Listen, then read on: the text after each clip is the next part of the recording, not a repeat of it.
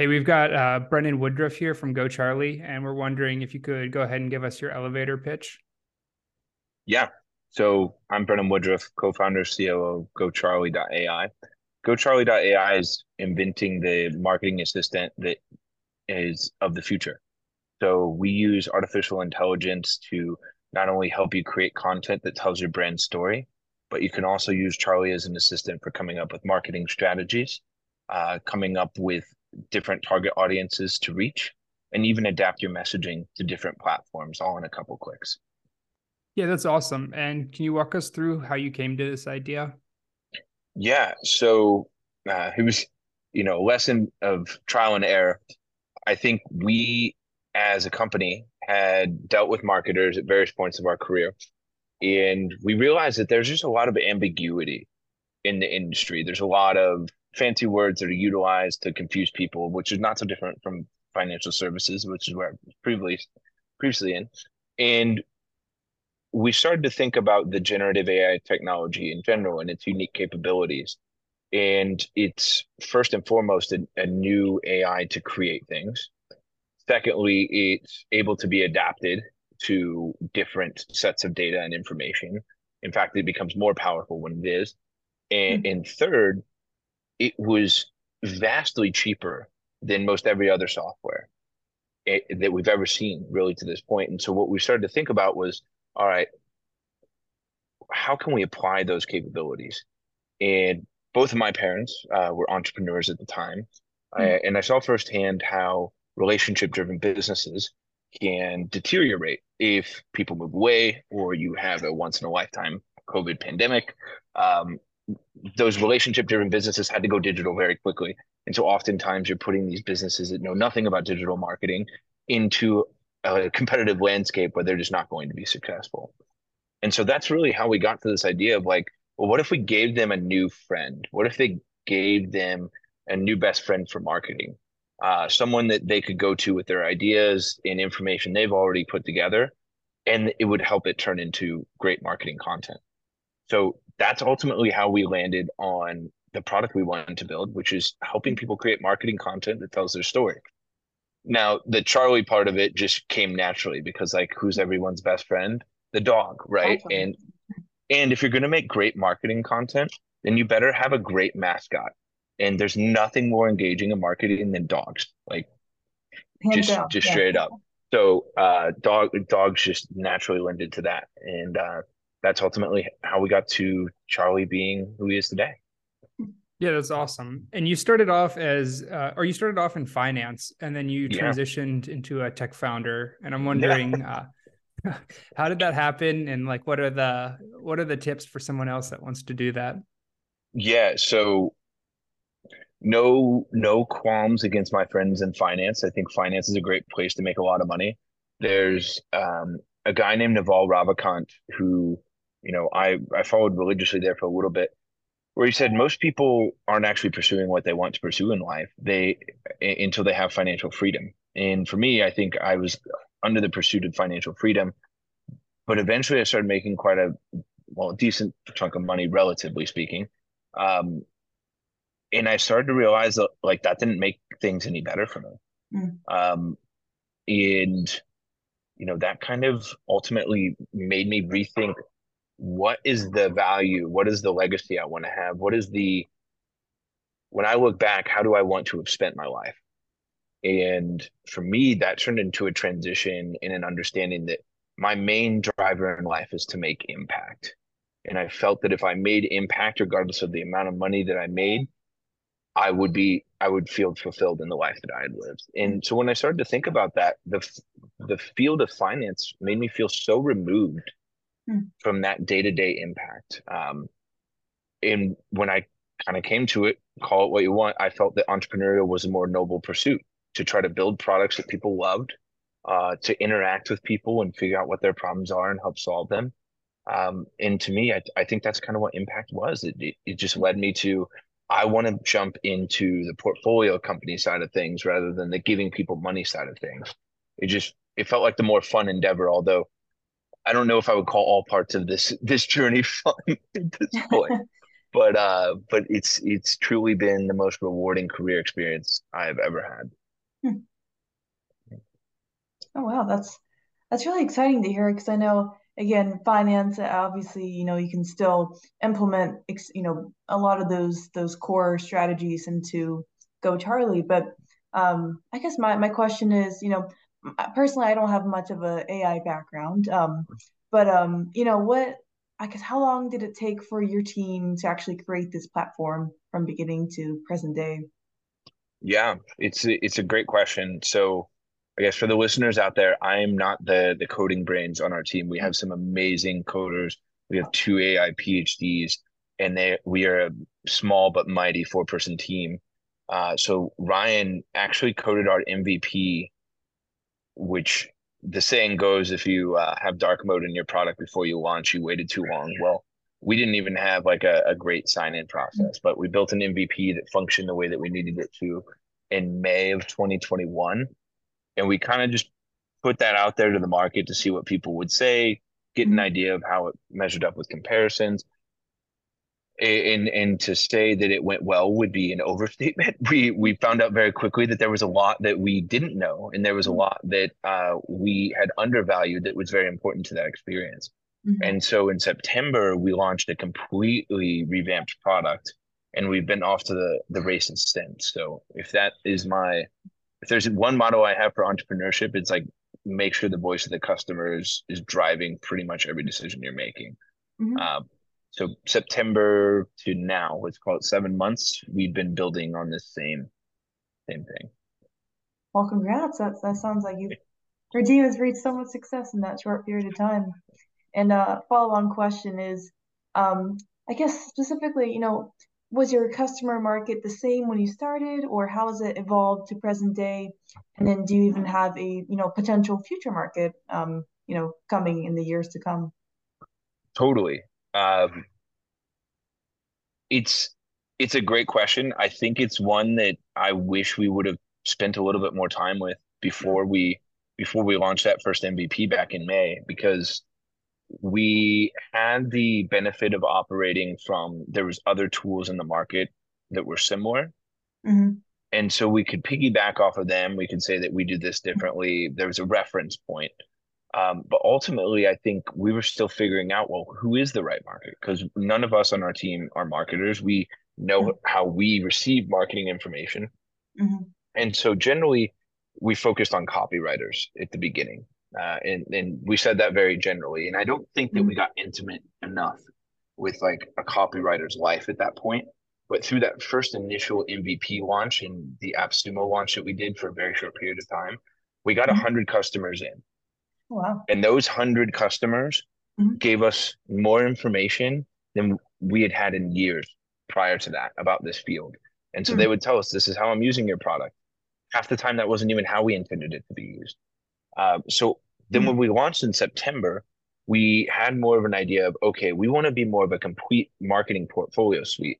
So we had three buckets of customers we were targeting. One is an SEO freelancer, so someone that writes tons of blogs and, and marketing content to help with search index optimization.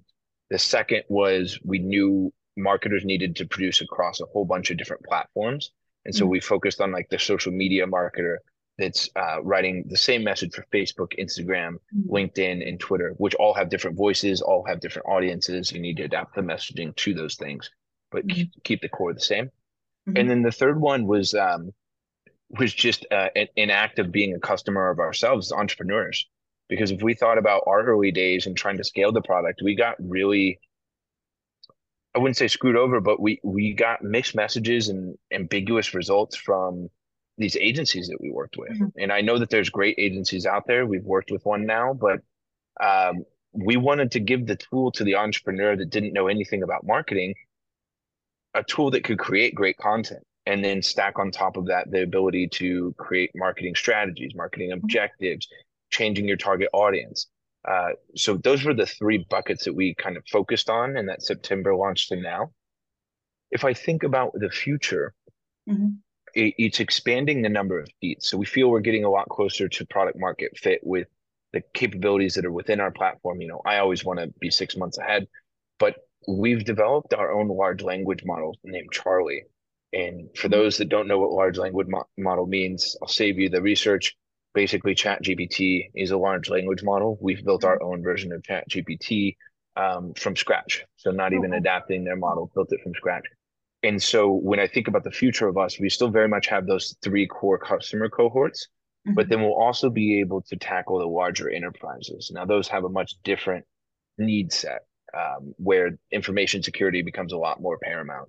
Uh, mm-hmm. Making sure that they the information is customized to their business or their product library, and so that's why we're introducing brand voice. So I think mm-hmm. you're going to see us go from focusing on prosumers and small individuals to expanding up to teams of you know five to 50 uh, in terms of customer profile. Wow. Exciting. Thank you. Yeah. It's cool. Mm-hmm. I um you sort of caught my attention with something you said. You said you actually yeah. built your own LLM and I'm wondering yeah. what was the process like for training an LLM? Oh man. It's uh it's it's very much more an art than a science, although you know that's that's platitude right there. I think for us like it's it's weird. So there's the adage about like running a four minute mile, right? Like once one person ran a four minute mile, a bunch of people ran a four minute mile that same year. And we always wanted to create our own model, but I think we wanted to have more capital in the door to mm-hmm. have some time to mess around and like fail a little bit. Unfortunately, like we didn't have that capacity because last year was just a terrible year for fundraising. Mm. And so we were like, look, there's been some advancements. Maybe we can take some shortcuts or take all the learnings that we've had from these research papers coming out to really make something of value that's smaller, but still achieves the same things. And so for us, there was a heavy, heavy data cleansing process, data gathering process. Fortunately, we have um, the platform which we anonymize any data that's received from that but we have a thumbs up and thumbs down mechanism where people can rate content. So we're constantly getting feedback through the platform itself. And so we were able to cleanse that data and then focus on what do we want Charlie to be able to do as a model mm-hmm. now and in the future. And we built that logic in. We found the appropriate training data set, flow that through the model. Obviously, we failed a couple times. The the outputs sometimes were terrible. And so now we're finally to this place where the model's stable. It does, it's on par with Chat GPT and GPT-4 in terms of marketing use cases, which is awesome. Uh, we're developing a research paper about it. But I think the most important point for anyone building an LLM or AI application, it's making sure that you understand what you want it to do first, making sure that you have data that's representative of what good examples would be in that. And ultimately from there, you can build something of value. Um, I think you're going to see this wave of tiny models coming out. You're already seeing it with Dolly. You're seeing it with um, not DALL-E, Dolly like D O L O Y, Alpaca, Llama that came out of Meta. You're starting to see smaller models that punch above their weight that are a little bit more domain specific. So I think up to now, you'd have large AI models that were released with more parameters, a trillion parameters, a small circle versus big circle social media posts. Now I think you're going to start to see smaller models that are way more powerful and efficient, mm. such that eventually you'll be able to run one on your mobile phone. Mm-hmm. Hmm. Yeah, it makes sense. So, did you guys start off uh, testing with an existing LLM and then decided to train your own, or did you just go for your own right off the bat?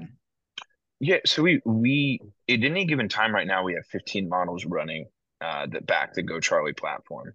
Um, so why that's important is we used private APIs. So we did use some of OpenAI. Uh, we used open source models, Stable Diffusion, uh, and heavily adapted that. And then in some cases, we needed to build connective tissue between those models. So for instance, we had an image to text capability where you can upload an image, it generates ad content.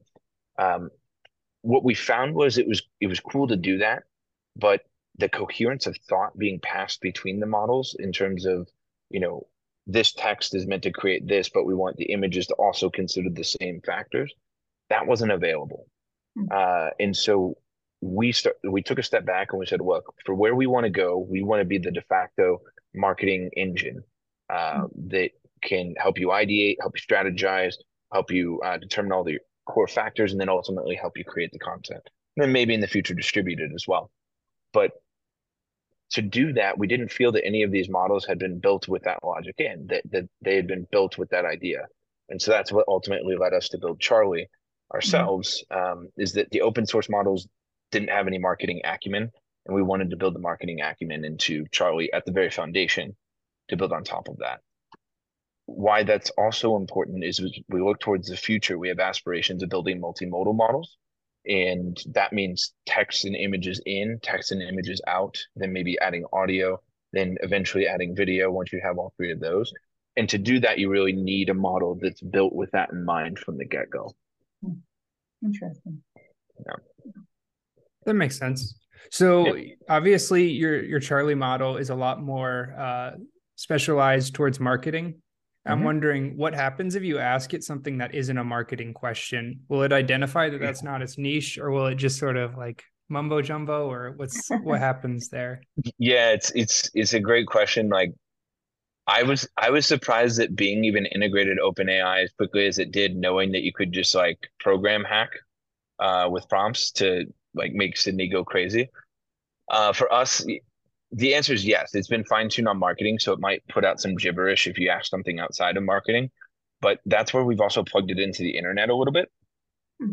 Uh, so you can actually have Charlie research the internet and, and, come back with information. So it's not necessarily that Charlie would freak freak out. It's still possible, but we try to make anything that's outside of marketing kind of go ping the internet and come back with some sort of useful answer.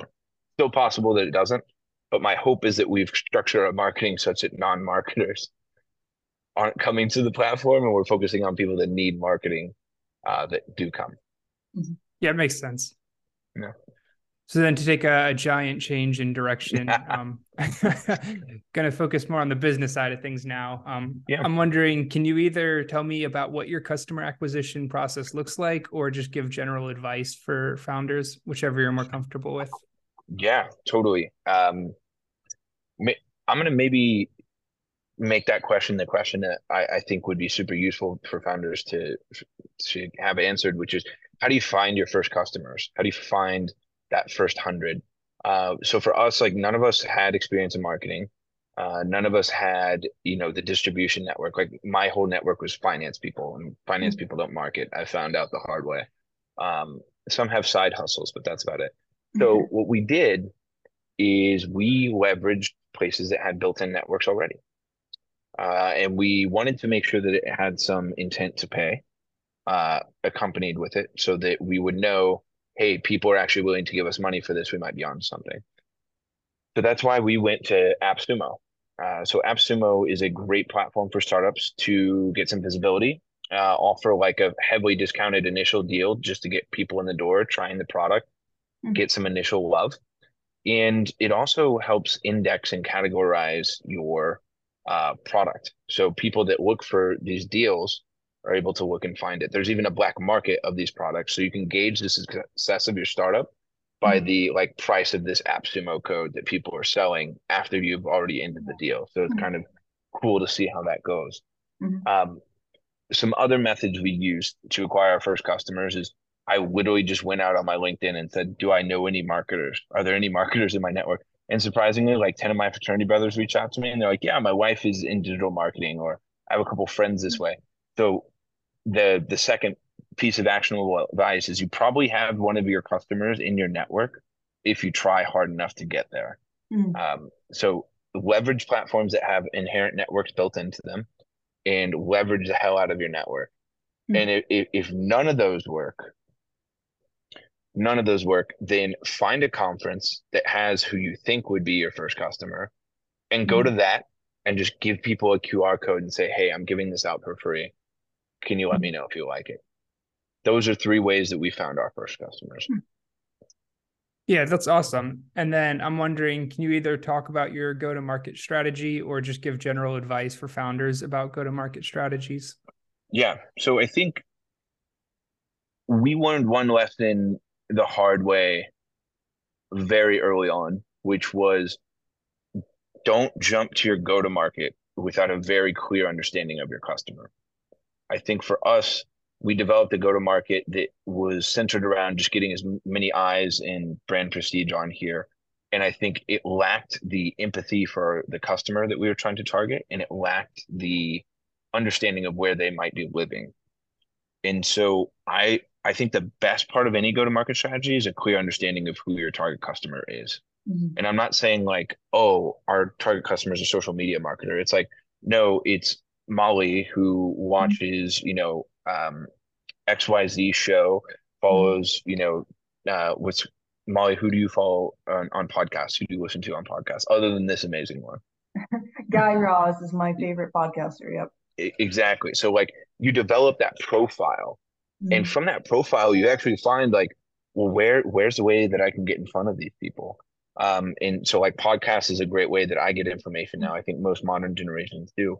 Uh, so getting clear on that really helped us drive our go to market strategy. So for us, our go to market is very much product led. And the way that we do that is a couple different ways. One, we had a product community from day one. So that that's on Facebook. Again, that decision driven by the uh, customer profile. We built that right into the platform so you can click a button and you're into the group. And then that's where people can discuss uh, what they like to do. We then also gave those people an opportunity to make money off of our product. So you're like, hey, you are a person that's paying for our product. You probably know more people that would want to pay for our product. So we set up an affiliate program. So what we saw was that people would share it with their friends. They'd make their 30% cut. We'd still have a healthy margin. And ultimately, um, we'd get 20% conversion off of that because people are then selling it for us, which is amazing. Uh, and then I think third, now that we've expanded to have teams, we'll likely go into a bit more of a, uh, a direct sales approach. So I call it product led sales because we're really letting the determination of our customers' needs drive the roadmap, which then drives what we develop, and ultimately what we develop then drives the sales motion. Um, a little bit different than your normal direct sales capabilities, but for a team of our size, product led is a lot more efficient from a spend perspective. Mm-hmm. Yeah, it makes sense. And we wanted to thank you for taking the time to come on and share both about your company and your your journey and your advice. We're wondering, are there any last uh, pieces of advice you wanna you wanna share, or anything you wanna tell our audience about Go Charlie? Yeah. Um, so let's do one for the company and and one for personal. Um, for for the company, you know, AI is going to change everything as we know it. And my best advice to anyone listening to this podcast, anyone that's thinking about future proofing their careers, just just to jump in and don't feel stupid when you don't get it right the first time. I'm still not the best at prompting these AI engines. There's people that are way better than me that use our product. And I think the more time that you spend with it, the more context that you give these things, the better it can perform.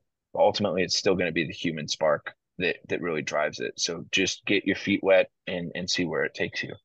Um, personal uh, item, I think, is somewhat tied to what I, I said at the beginning of the call, which is figure out as early as humanly possible how it is that you're going to judge the success of your life.